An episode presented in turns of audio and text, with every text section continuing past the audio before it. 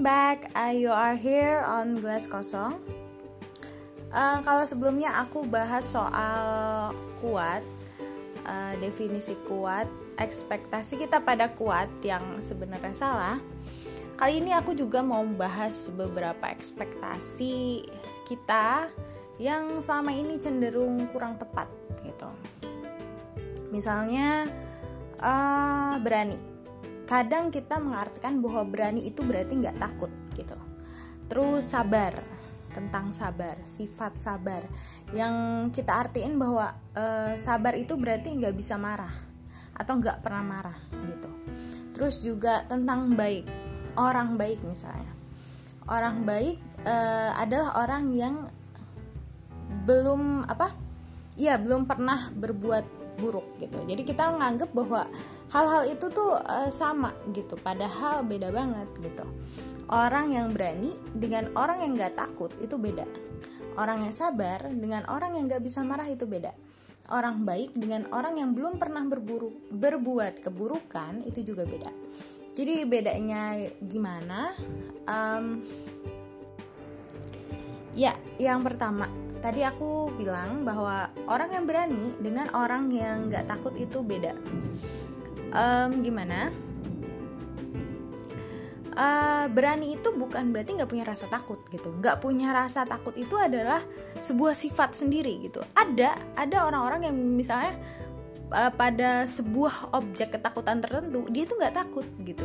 Memang nggak ada rasa takut misalnya tentang hantu gitu kan atau tentang apa pun misalnya uh, dia nggak punya rasa takut gitu. Nggak punya rasa takut. Bahkan aku pernah uh, lihat gitu videonya ada orang yang uh, completely gitu nggak punya rasa takut untuk semua hal. Jadi sebenarnya itu adalah sebuah gangguan mental ya gangguan jiwa gitu di di uh, di kepalanya.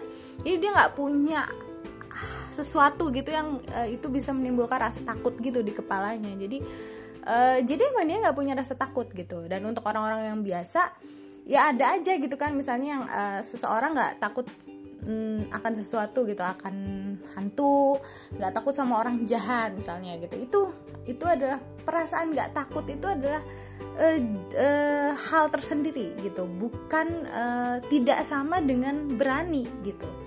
Berani menurut aku adalah orang yang dia takut sama hal itu takut akan apa yang uh, ya akan apa yang dihadapi itu misalnya dia lewat uh, apa tempat yang kemungkinan yang uh, banyak orang bilang angker nih gitu. Dia takut gitu. Ada perasaan takut gitu. Ada tanda-tanda uh, dia takut gitu dia dia jantung dia berdebar keras, bu kuduknya merinding, misalnya kayak gitu gitu. Pokoknya dia takut pikirannya mikir macem-macem. Ntar kalau tiba-tiba dikagetin pocong gitu kan, dia takut gitu. Tapi dia tetap jalanin itu gitu.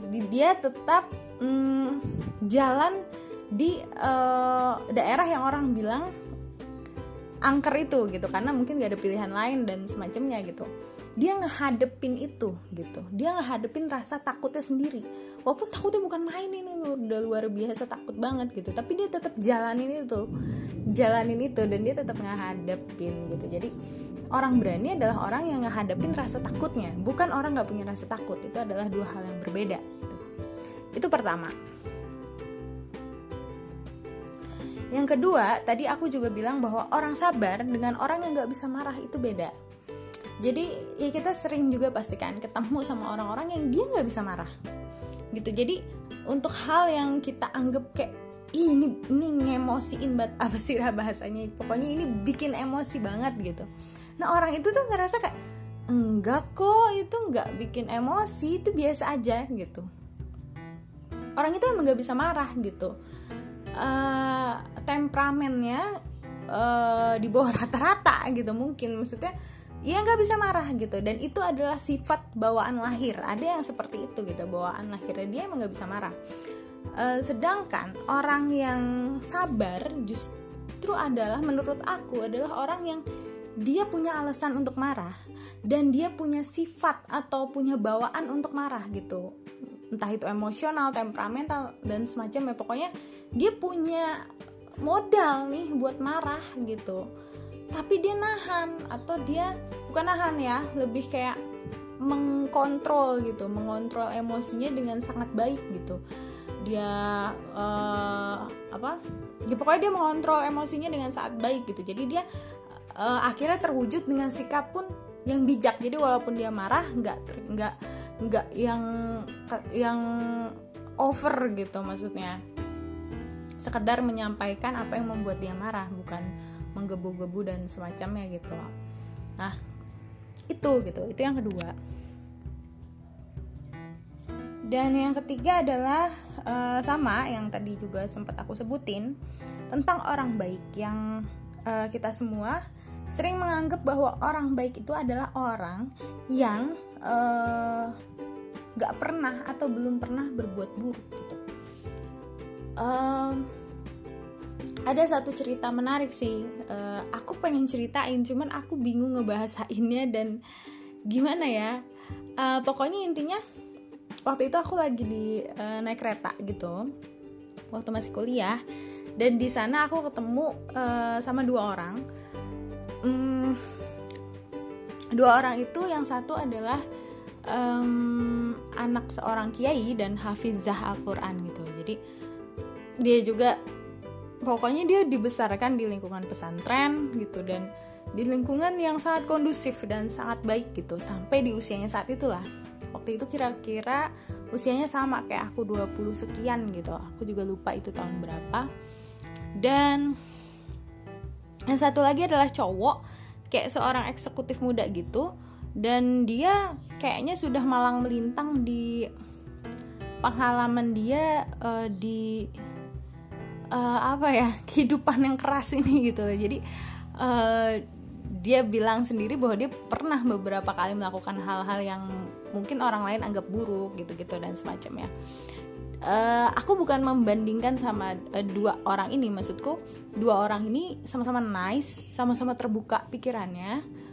Um, cuma dari pertemuan aku dengan dua orang itu aku jadi menyimpulkan bahwa nggak bisa disamain. Orang yang uh, sudah dihadapkan dengan ujian keburukan uh, sama orang yang belum uh, menghadapi ujian keburukan gitu. Jadi misalnya ada A sama B si A ini, si A ini orang ngelihatnya buruk gitu. Padahal uh, mungkin si A ini sudah struggling atas 90 eh atas 100 ujian keburukan yang dihadapin ke dia gitu. 98 kali dia menang sedangkan dua kalinya dia gagal. Jadi dia kelihatan buruk atas dua hal yang dia gagal ini. Dan orang cuma lihat dua hal itu dia si diri si A ini gitu.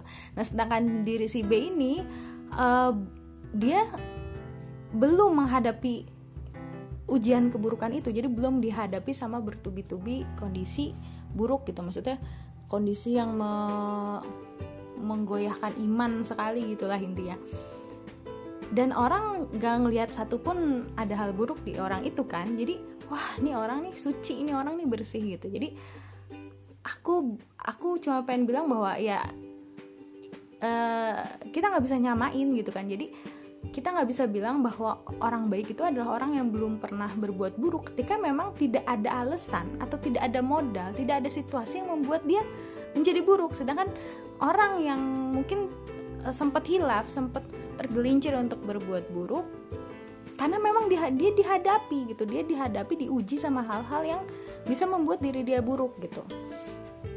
Jadi itu adalah dua hal yang berbeda gitu menurut aku gitu. Uh, dan sering kali kita salah gitu. Dan aku cuman bi mau bilang bukan berarti aku mau membandingkan bukan berarti aku juga mau menjudge bahwa orang yang terlihat uh, sangat baik atau sangat suci itu belum pernah diuji dengan keburukan. Enggak gitu maksudku.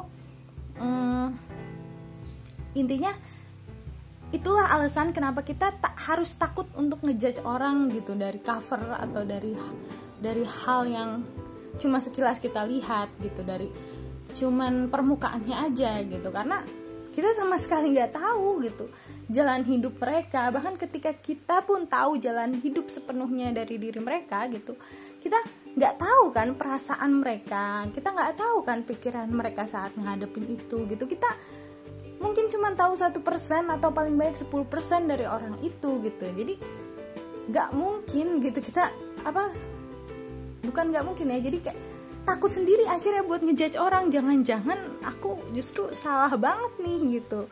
Nilai orang ini selama ini gitu. Jangan-jangan aslinya justru sebalik sebaliknya. Orang yang aku anggap baik uh, bisa jadi punya buruk atau punya keburukan atau potensi keburukan atau orang yang aku anggap buruk justru ternyata sangat baik gitu kan. Gitu. Jadi cuman Tuhan yang punya hak untuk menilai uh, menyimpulkan seseorang itu baik atau buruk. Bahkan ketika pun se se ketika seseorang belum meninggal belum belum belum berakhir waktunya ya orang itu bisa nggak bisa dong disimpulkan sepenuhnya gitu dia baik atau dia buruk gitu. Dan udah ya kayaknya aku kebanyakan yang ngomong. Ya ya tapi banyak yang nanya gitu. Berarti kita nggak berarti nggak ada hukum dong. Berarti uh, kita nggak boleh nilai baik buruk perbuatan juga gitu kan. Toh ya memang ada orang-orang yang berbuat jahat ada orang-orang yang berbuat buruk gitu. Um, lagi-lagi uh, ini tuh beda antara um, menilai ke menilai perbuatan sama menilai seseorang gitu. Jadi kalau kita menilai perbuatan kita akan menilai uh, every single action gitu. Jadi dari setiap apa yang dia lakuin. Uh, maksudnya um, oh perbuatan misalnya perbuatan memfitnah itu buruk gitu. Tapi orang yang berbuat fitnah itu belum tentu sepenuhnya buruk gitu loh. Jadi kita men boleh menilai satu perbuatan dari orang itu tapi bukan berarti itu menentukan keseluruhan orang itu. Ya akhirnya aku nemuin bahasanya. Ya pokoknya seperti itu lah lagi-lagi aku muter-muter banget ya. Sorry sorry sorry banget um, aku ngerekam ini juga untuk uh, reminder buat diri aku sih yang pasti so terima kasih udah denger cuap-cuap aku Bye. See you on my next See you on my next eh See you on my next episode. Bye bye.